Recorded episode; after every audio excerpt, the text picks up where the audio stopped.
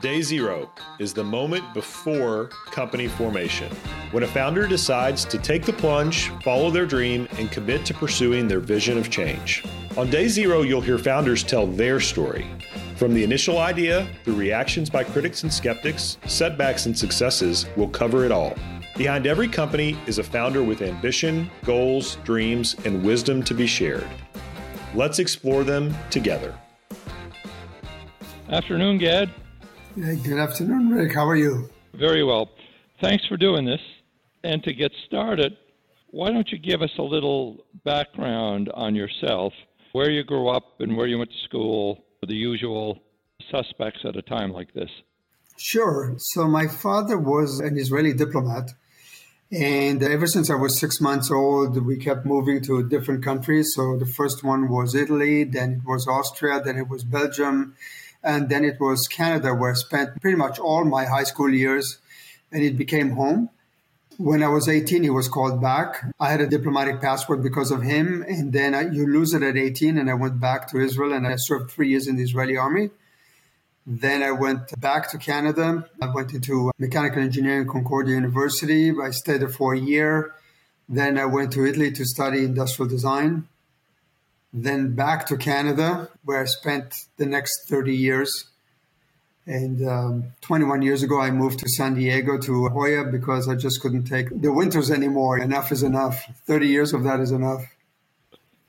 It's ironic that this interview ends up with two Canadians, uh, both who left because of the weather.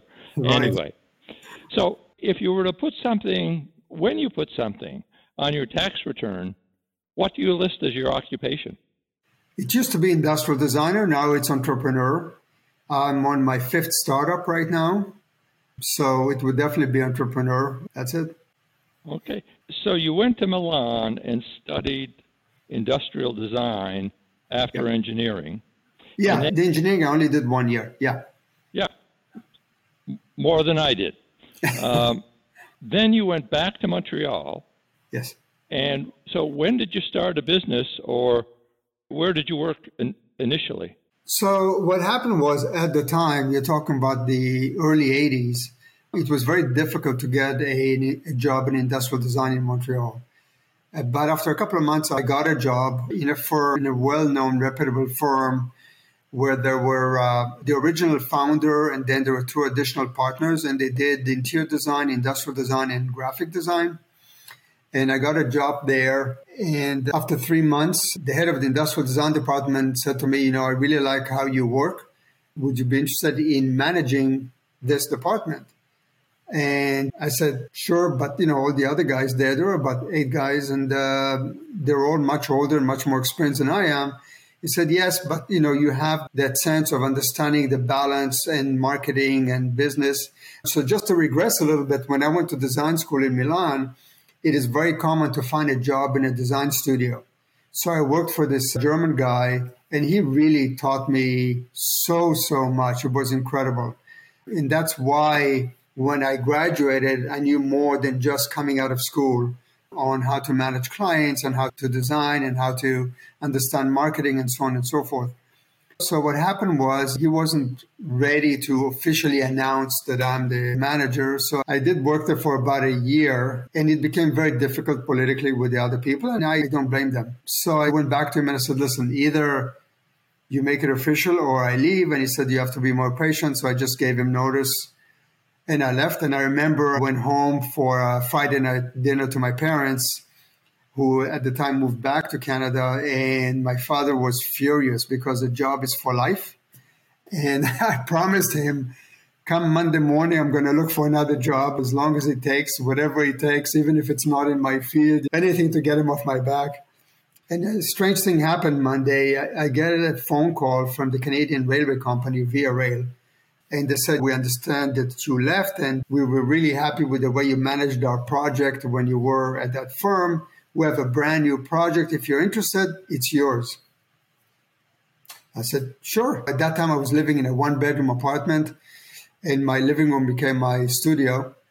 The interesting thing is that the next day, Tuesday and Wednesday, two other companies called me up and they said again, same thing. We liked how you work. We have brand new projects. If you're interested, they're yours. And I said, as long as they're not projects that were ongoing while I was there, and if they're brand new, I'm willing to do that. And as I was executing these projects, I kept telling my parents, I'm going to finish the projects. The moment I finish, I'm going to look for another job, which of course never happened. Never happened. Know? Yeah. So that's how the company started was sheer accident. And I was perfectly happy working there. I was earning $12,000 a year. Everything was fine. And that's how the company started. And that was Gad Shaanan Design? That was Gad Shaanan Design. And it's funny, the name is funny too, because a friend of mine just graduated from law school from McGill. And he said, I want you to be my first client. I want to incorporate your company. Give me a name. I said, I don't know. I have to think of a name. He said, No, you've got 10 seconds. Give me a name. So I said, Okay, make it Gad Design. And that's how it started. Good. Gad, describe the arc then of your business involvement, business experience from then until now? Yeah, so a few things happened. Number one is I got more and more projects because I started taking this more seriously and I started pitching our services. And then I started hiring people. And then after I had about five people working for me, I realized how responsible I am for them and their families. So this is no longer a hobby. This is no longer just myself. I want to secure the future of them and myself, of course, and the company. So at that point, I met a lady. She was in her 40s. She just wanted to do something to keep busy. So I offered her, why don't you market the company? Because she was very presentable, very smart, very aggressive. She said, I'll do that, but I'm only going to work 10 to 4, four days a week. I said, that's fine. So I cut my salary in half, which at the time was $12,000. So I gave her 6000 and I took 6000 And uh, obviously, I gave her commission. And within three years, we zoomed by about 800% our business. And at that point, she fueled the fire. And I said, now you need to keep fueling the fire. She said, no, I'm not interested. Only four days a week, 10 to 4. So we parted ways at that point, from five people, I think we were like 18. And I decided that really what I want to do is go after the US market because that's where it's happening. But I didn't feel that my portfolio was good enough to compete with the top US design firms. And because my father being a diplomat, I read a lot of newspapers and magazines, politics, what's going on. And at the time, it was in the late 80s, at the time, Taiwan was going through the roof in growth. And their marketing philosophy was first to the European market, second to the North American market, because Europeans always paid more for the same product than the North Americans. So I had the perfect qualifications. I studied in Europe. I understand the European market. I understand the North American market. And luckily for me, I had a friend in Toronto who had a connection with one firm in Taiwan. So I don't know anything about the Asian market. I've never been there, never worked there, never dealt with anybody there. I get on an airplane with this one letter of introduction and I fly over to Taipei and I meet this company and they were making computers. That was just before the laptop even was invented. It was just happening. Anyway, I landed Sunday. I called them Monday morning. I was leaving the following Saturday. And uh, so I thought, what do I know? I thought they're going to call me. They're going to have to take a cab, go to their factory, discuss the project, send them a quote. Nothing like that. What happened was I got a call and they said, we'll meet you for dinner Monday. Fine. So we talk and we talk. And then I thought Tuesday morning, we're going to go. no, they said, we're going to meet you for lunch on Tuesday. And this kept on. Then same thing Wednesday. And Wednesday, something very interesting happened. So at that point, I was already married. I had two kids. My parents moved back to Israel. And my wife said to me, Parents come to Montreal every year for three months and they stay in an apartment. I would like for them to stay with us in the house. I said, Great. I'm sure they'd love that. I have no problem with that. And it actually worked out great because my father used to take uh, our kids to school, pick them up. My mother used to cook. My wife worked at the time. So it worked really well. So I'm telling them that story because they were asking me more and more personal questions. And all of a sudden they said, you know, that's very un-Western like, but it's very Asian like, and we really like that. I said, good. And I said, hey, you have to give credit to my wife. It wasn't my idea. anyway, then they said the next day, let's go to the factory and we'll discuss the project. So I don't know if that was the trigger or something else was the trigger, but that's what happened. So I get there, we go through the factory, we discuss what they need, what they want, their marketing plans, and so on and so forth. And they literally give me a laundry list of computer towers, monitors, and to develop a brand new laptop. So I said to them, that's terrific. I really appreciate it. You have to understand at the time that was the biggest project we ever had or we were having bidding on. And I said, I'm going to go to Montreal and next week I'm going to fax you the proposal. It was before emails and stuff like that. I'm going to fax you a proposal. Emails were just started. They said, no, we have somebody here who types in English. Write the proposal now. Wow. I said, okay, I've got, I've got nothing else to do. I might as well, right? So I write the proposal, and as coming from Canada, we're not very heavily oriented towards the legalese of a contract. We're really more focused on the work we're going to do. So I write this 30 page proposal and I hand it over to them. And the next day, the next morning, Friday morning, I meet the owner. We have a really nice conversation. And he said, We have decided to give you the contract. And I said, I'm thrilled. And he said, Do you know why? I said, I assume because we're very good at what we do. He said, Yeah, you are. But we also had many other Western companies quote us, and we haven't given them the contract. We've given you the contract. He said, I'll tell you why. You wrote this 30 page proposal, and like 28 pages is what you're going to do for us, and two pages is the actual agreement.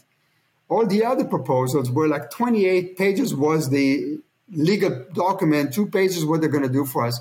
That's why I'm giving you the proposal. I said, look, we don't know each other. We live thousands of miles away.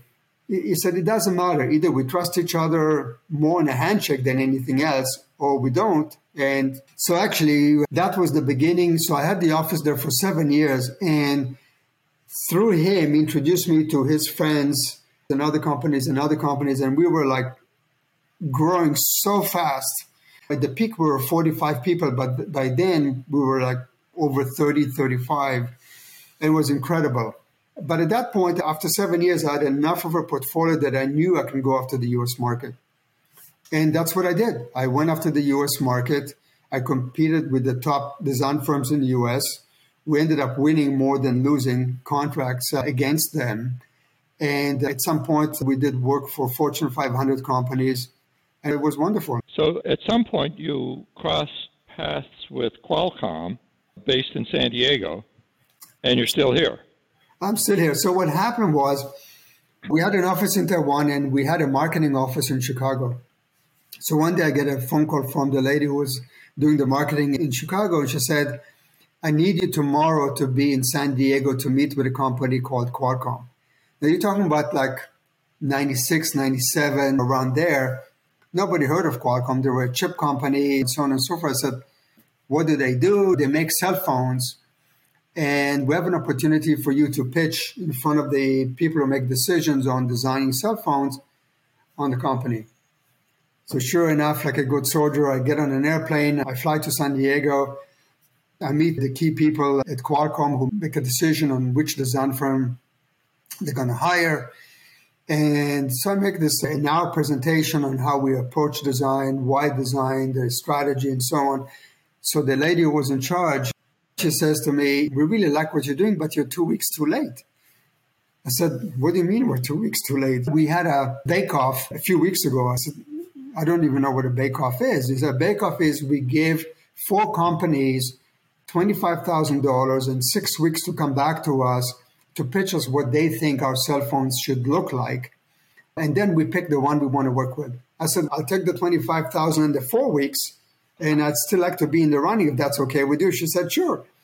So we did that and we ended up winning that contract. And from there, we developed more and more projects for them. We did satellite phones for them and so on and so forth. And then we started doing work for WD 40. We invented the smart straw for WD 40. We did work for Buck Knife, who since then moved out of San Diego, out of El Cajon. And you designed the new version of the San Diego trolley somewhere along the line, didn't you? Yes. So when I had the office in Canada, we did a lot of work for Bombardier, designing mass transit equipment for them, designing interiors of uh, regional jets and business jets. And because of that know how, one day I got a call from Siemens, and Siemens had a factory in Sacramento. And I guess they must have heard through us through Bombardier. And they said, Look, we're looking for somebody to design the trolley for San Diego. Would you be interested? So I flew up to Sacramento. We negotiated a deal and we did that. Yeah. So we designed the trolley for San Diego. And they're, now they're using that same design to other cities across the states. So that Gad Shaanan design, take us from there to today. So eventually I sold the company to people out of a group out of Minneapolis. And then I started a smaller version called Gad Light, looking again for different clients so we won't compete. And at some point I decided to retire. And that really didn't agree with me. It's not in my DNA. And what happened was somebody asked me to see if we can help a young company who makes drones. And I've always liked anything that flies. Ever since I was a kid, I used to design and build remote control airplanes and so on. Anyway, I looked at the company and I looked at what they were doing. It was really not interesting for me, but it piqued my imagination. So, what I decided to do, since I wasn't doing anything, I decided to go to the various drone shows, both military and industrial. And I saw what I saw in just about every industry I touched, and I touched hundreds and hundreds of industries, is that 90% of the products on the market that are being offered are a variation of the same thing. And then there's 10%, which is maybe interesting, but not going far enough. So, one of the things that I enjoyed over the years, more than just design, is looking for a hole in the marketplace. And once I find that hole in the marketplace, come up with a solution that fits that hole so that we can have really a unique product and a unique strategy to appeal to certain markets. So uh, that's when I launched the latest company called Unmanned Aerospace. And we're developing a new drone. It's about 100 pounds. It's a big guy. It's based on an invention that a Spanish fellow did back in 1923. And it's based on an aircraft called the gyrocopter. And a gyrocopter is basically um, imagine you have a rotor up above, but it's not powered and you have a propeller that sends you down the runway. And as you go down the runway, the wind that blows through the rotor starts spinning it. It becomes a virtual wing and you take off. So I took that and put it on steroids where we created, we gave it the capability of do vertical takeoff and landing. We integrated hydrogen power. Obviously, it's battery. So now we can fly for six hours. We can carry 15 pounds we can do vertical takeoff and landing. We can fly in really rough weather. So it's a very different aircraft than anything out there. And through different people who along the way decided to help me, we got the attention of the Navy. We've been invited actually in this October. We're going to go on a ship out of Key West and we're going to spend three, four days on that ship to give them demonstrations on what our aircraft can do because they're very interested in our capability. So that's where I am today. Wow. That's an incredible story. And a segue, huh? Tell me your thoughts on the business environment today and what you've seen. Put it into perspective for us. You've been very successful. What are the headwinds that you see, and what are the opportunities that you see? It's a difficult question. I don't know what the headwinds are, but there's always headwinds and there's always the unexpected. For me, my entire life, I was comfortable in the unknown. A lot of people cannot handle that. I don't mind taking risks, even though obviously they need to be calculated risks. And I like adventures. If you have that in mind, and most importantly, if you're passionate then you can do anything. So if you keep your eyes and ears open on what's going on in the marketplace, it can be any industry, and I mean any industry, and you don't come up with a variation of what everybody else does, but you really look at what's needed, then you can be very successful.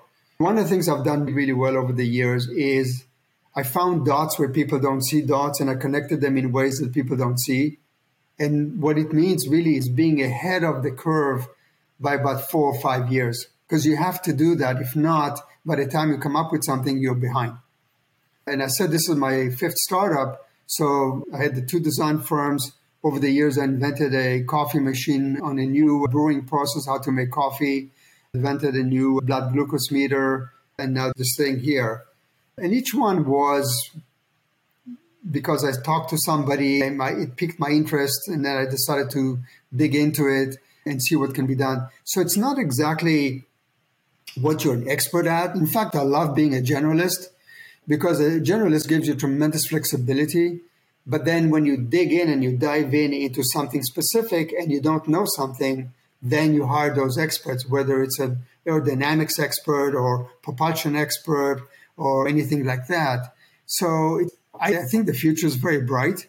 But if you don't have a passion for something and if you're just going to do a variation of what everybody else does, you're basically bringing to market a commodity. And I'm not a commodity type of a guy.